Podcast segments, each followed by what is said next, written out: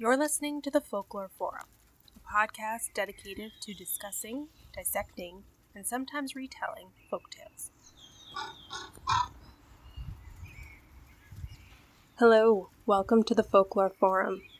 In this episode, I'm discussing the life and legacy of renowned Danish fairy tale author Hans Christian Andersen. Not only am I going to give a brief overview of his life and discuss the historical context in which he lived, I'm also going to introduce some of the interesting theories about his life, plus share an exclusive piece of Icelandic lore that overlaps and possibly intertwines with Hans' mysterious origins. I'll give you a hint. It's about an ancestor of mine. So if you're ready to escape into the realm of folklore and fairy tales, then come on in. The forum is now open. Hans Christian Andersen. Most of you hopefully have heard of that name before. He is a famous Danish writer of fairy tales. You know some of his stories, like The Little Mermaid, The Nightingale, The Emperor's New Clothes, The Red Shoes, The Princess and the Pea, The Snow Queen, The Ugly Duckling, The Little Match Girl, and Thumbelina.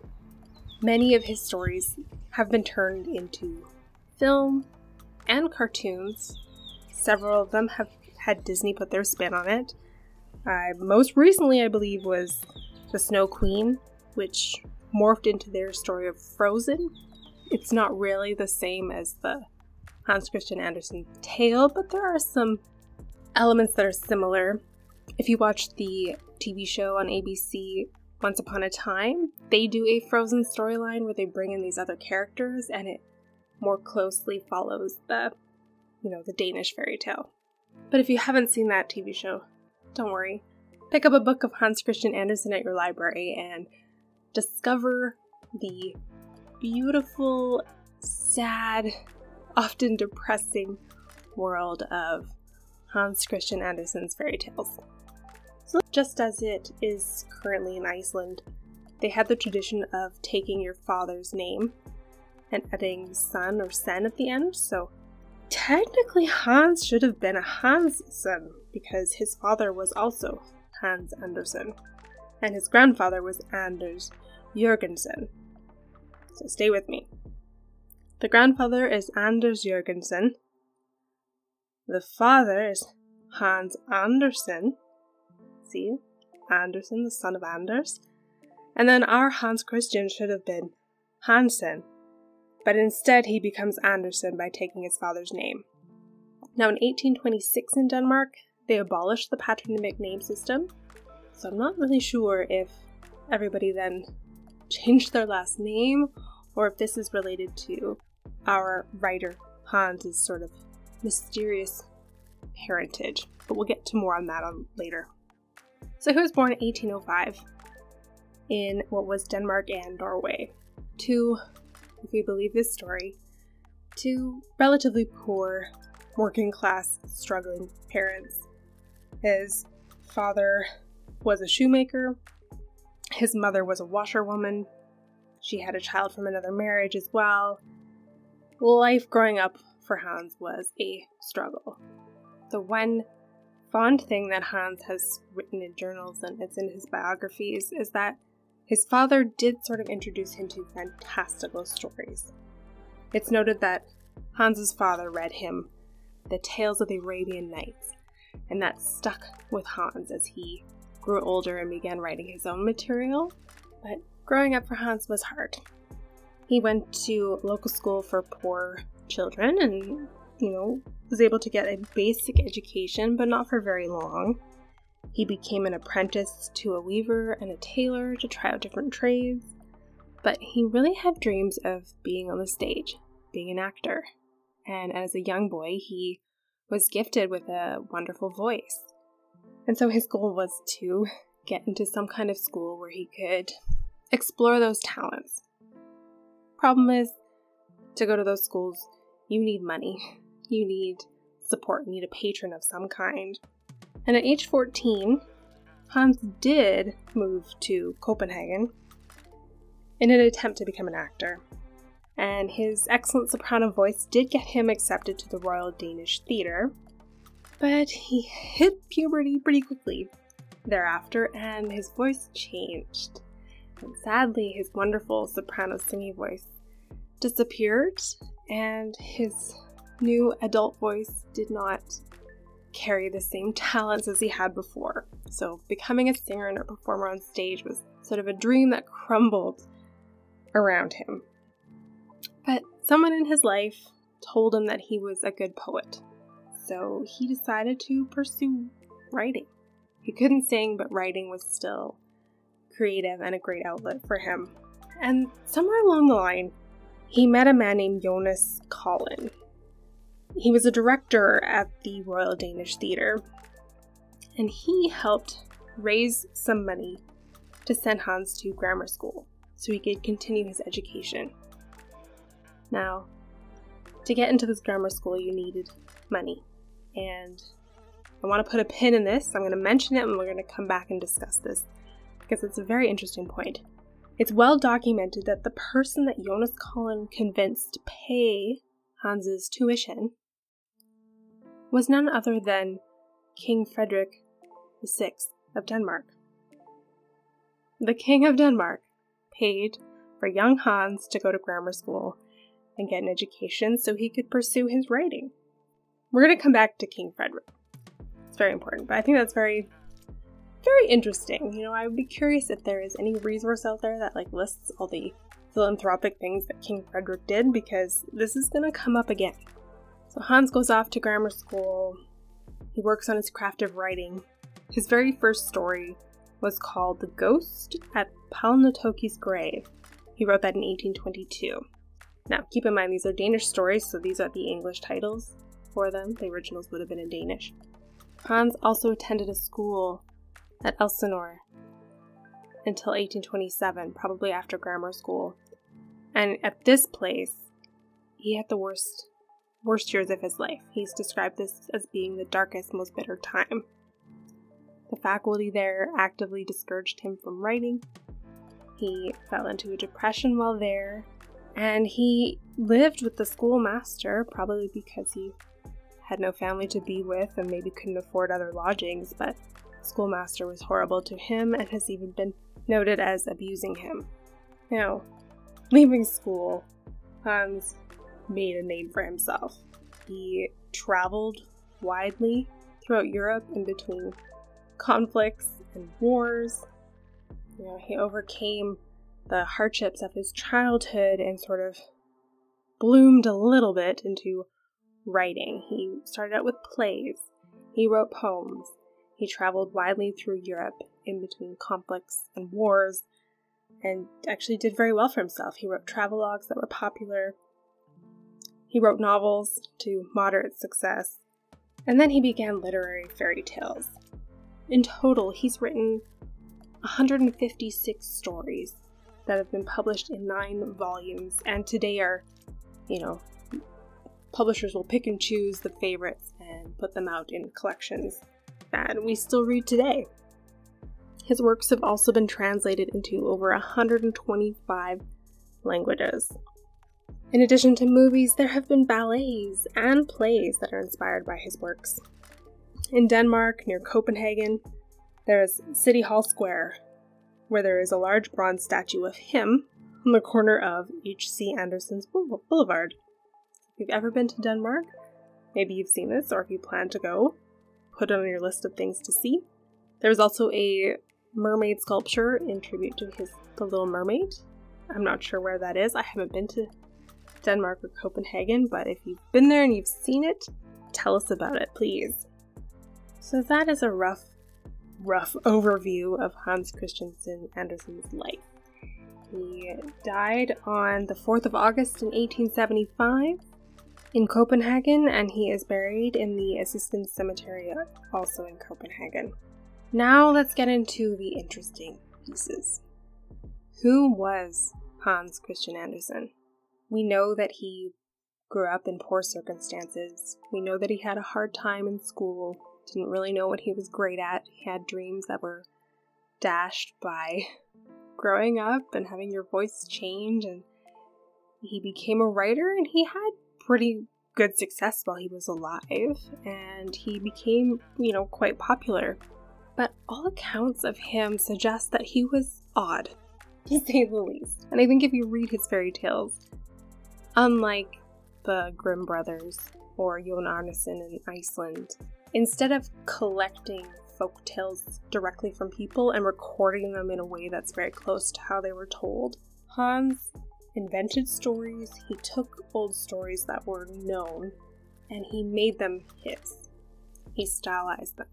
He made them into literary works, which is just a different style. It doesn't make them any more valid or less valid or more truthful or more historical, whatnot. It just, it's a different way of doing it. And if you look at some of the characters, the Little Mermaid, the Ugly Duckling, the Snow Queen, these are all characters that are hurting inside. And I think that's a good reflection, maybe, on what Hans was going through. Some accounts of him say that he was socially awkward, self conscious about his looks, he thought he was funny or ugly looking. He tried to have a friendship with Charles Dickens. He, I guess, was a very big fan of Charles Dickens. He'd met him a few times, and Dickens invited him. I believe Dickens invited him to come stay with him, or maybe Hans was on a tour of Britain and sort of invited himself over, and what was supposed to be a few nights turned into a couple weeks. And Dickens has been recorded in letters stating his relief once Hans finally left, saying that he was very awkward, hard to relate to, kind of demanding, and full of mood swings. So that is a little bit of old gossip. but I think if you look at many of the great writers who write stories about characters who are outcasts, who are different, who feel awkward. A lot of those authors either have felt that themselves directly or they relate to them in some way. So it, it's not quite surprising that this is Hans' life. Let's go back to that pin and let's talk about Frederick VI of Denmark. Frederick is sort of a, no- noted Danish monarch because he was the son of Christian VII of Denmark, who's been labeled as the Mad King, and Queen Caroline Mathilde of Great Britain. Frederick's father, Christian VII, had mental illness problems, which made him a tyrant at times and completely incapable of ruling at other times. And there's the famous story of his one of his doctors, Struensee, became close with the queen, close to the king, overstepped his boundaries, and basically ruled Denmark for a little while and tried to impose all these sweeping reforms based on his liberal beliefs. So King Frederick actually took the throne at a very young age, and he just seemed very level headed, and he seems to have made some good decisions for the country, but also made some big losses. But no matter who was the monarch, it probably would have gone that way. Like, for example, in 1815, the Napoleonic Wars ended, and as a result of some of those conflicts and ceding of land, Norway actually parted from Denmark. So it was under Frederick VI that Denmark no longer ruled Norway. And later on, in another conflict towards the end of Frederick's life, Denmark would also cede some land to Germany. But King Frederick VI was born January 28, 1768, and he was the king in 1808, so just shortly after Hans was born. Now, the reason I want to talk about Frederick is because he's the one who was convinced by Jonas Collin, mentor of Hans, to pay for Hans's tuition. Now, there are theories out there, and some of these interesting stories. I, there are good articles out there to read, and I'll link them in the show notes. But this one author, Jens Jørgensen, he's also a historian, he has this theory that Hans was not the child of his parents as it is stated in the biographies. And his reasoning is that apparently Hans was born only two months after his supposed parents married. Now, that alone is not much evidence. I'm sure that happened a lot back then. But this historian also states that Hans's father was 22 and his mother was 40. Again, not outside the realm of possibility that those were his real parents. But the question is Hans's birth certificate apparently, his birth record, was not recorded until he was around 17. And again, that might be something that would be more common if you come from a poorer family. You know, it's not like today if you give birth in a hospital, you can't leave without filling out some forms.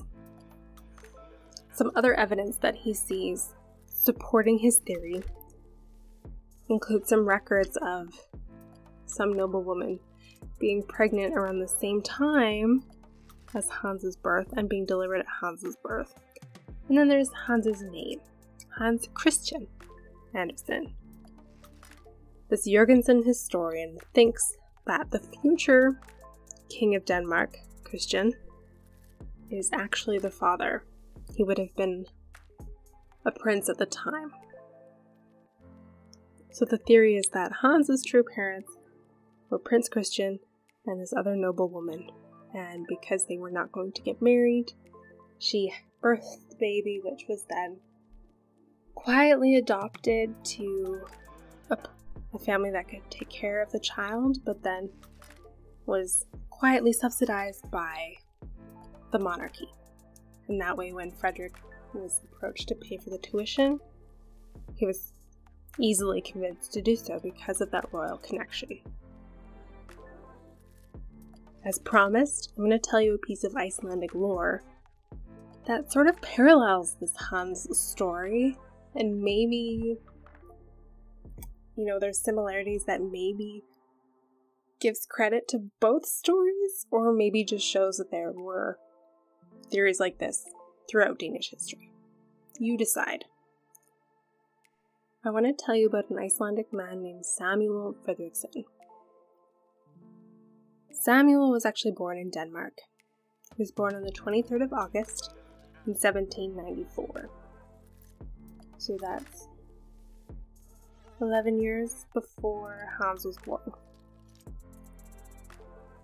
Now, Samuel's parentage is a mystery. There is lore around this.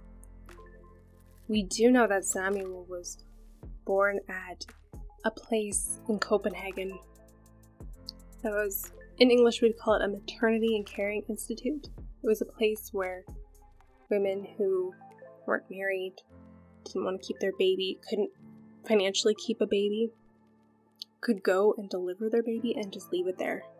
No questions asked. And the caretakers would ensure that the babies were cared for and given to a family.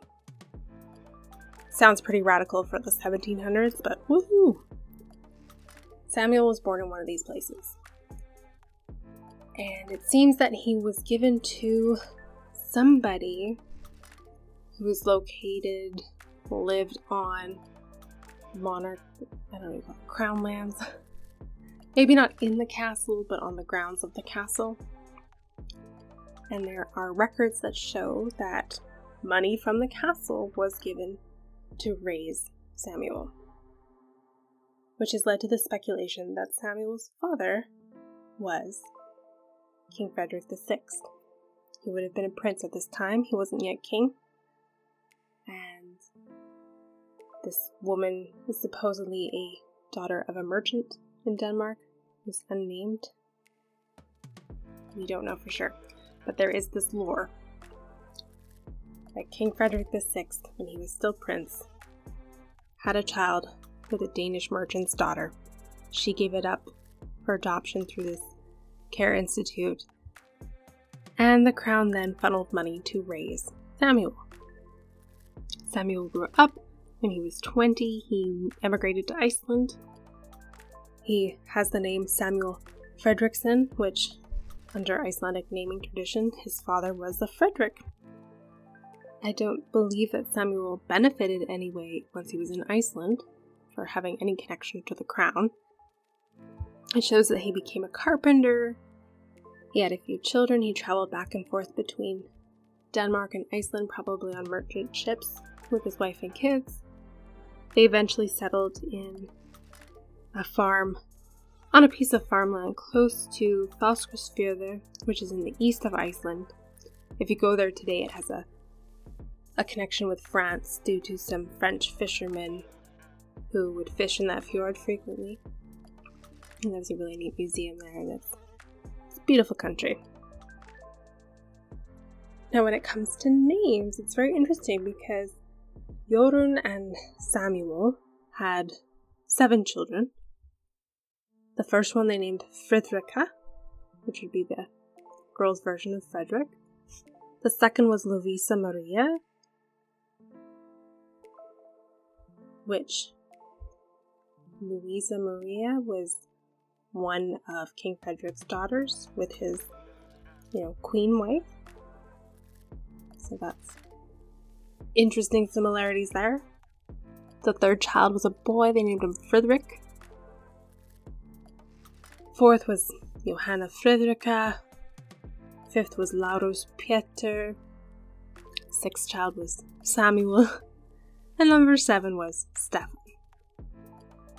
Now, these seven children grew up. Did they all grow up? I'm just checking my notes here. It looks. No, the first in my records, the first child did not, no did not make it past childhood.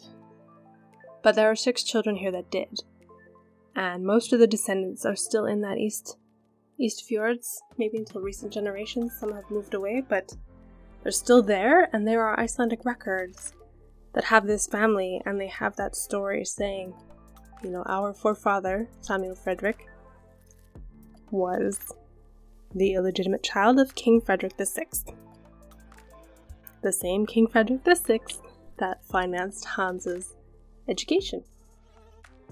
So that is a very cool connection, not only because it kind of connects an Icelandic family story of being related to the royals and getting financing. You know, same with Hans, being sort of taken care of at an arm's length distance by the royal family.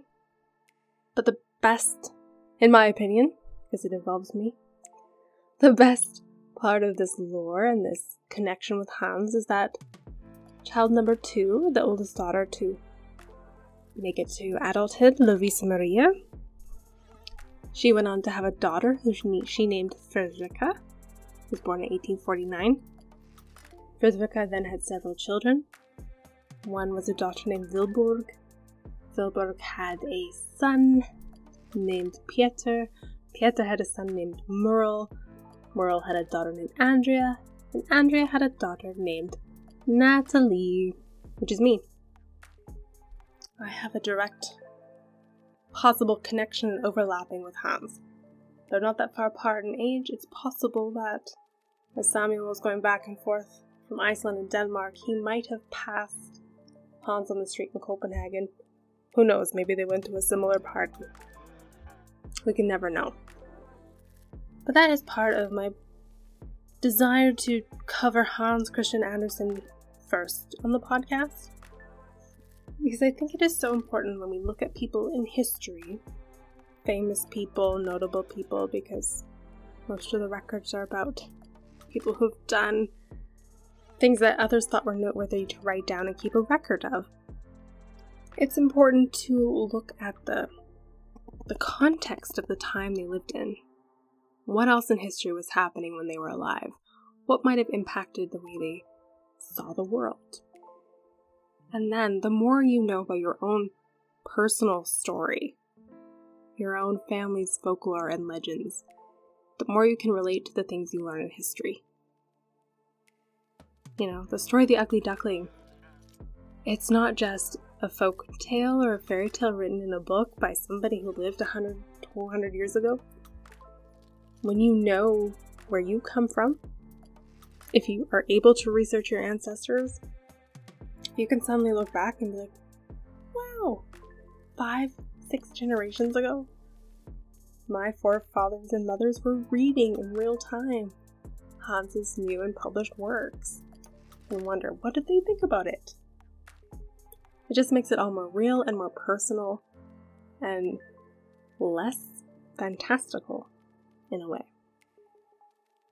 So, that is the brief history of Hans Christian Andersen, the rumors about his life, and my own personal connection with a piece of Icelandic lore. Now it's your turn. Do you have an opinion on one of Hans Christian Andersen's fairy tales? Do you have a favorite, least favorite? Recommendation for a movie or TV show that covers his stories? Come and share it, your stories, your reflections, and opinions on the website www.folkloreforum.org forward slash contact, or come share it on the blog in the comments, wherever you prefer. And if you share your story or your opinion, you might just hear it on a future episode of the podcast. Few of you have written in, and I'm looking forward to doing a listener focused episode in the near future. So watch for that. New episodes are released every other Friday on the website, Spotify, Google Podcasts, and most places where you find podcasts. Thank you for listening, and until next time, I'm Natalie Guttormsson and this has been the Folklore Forum.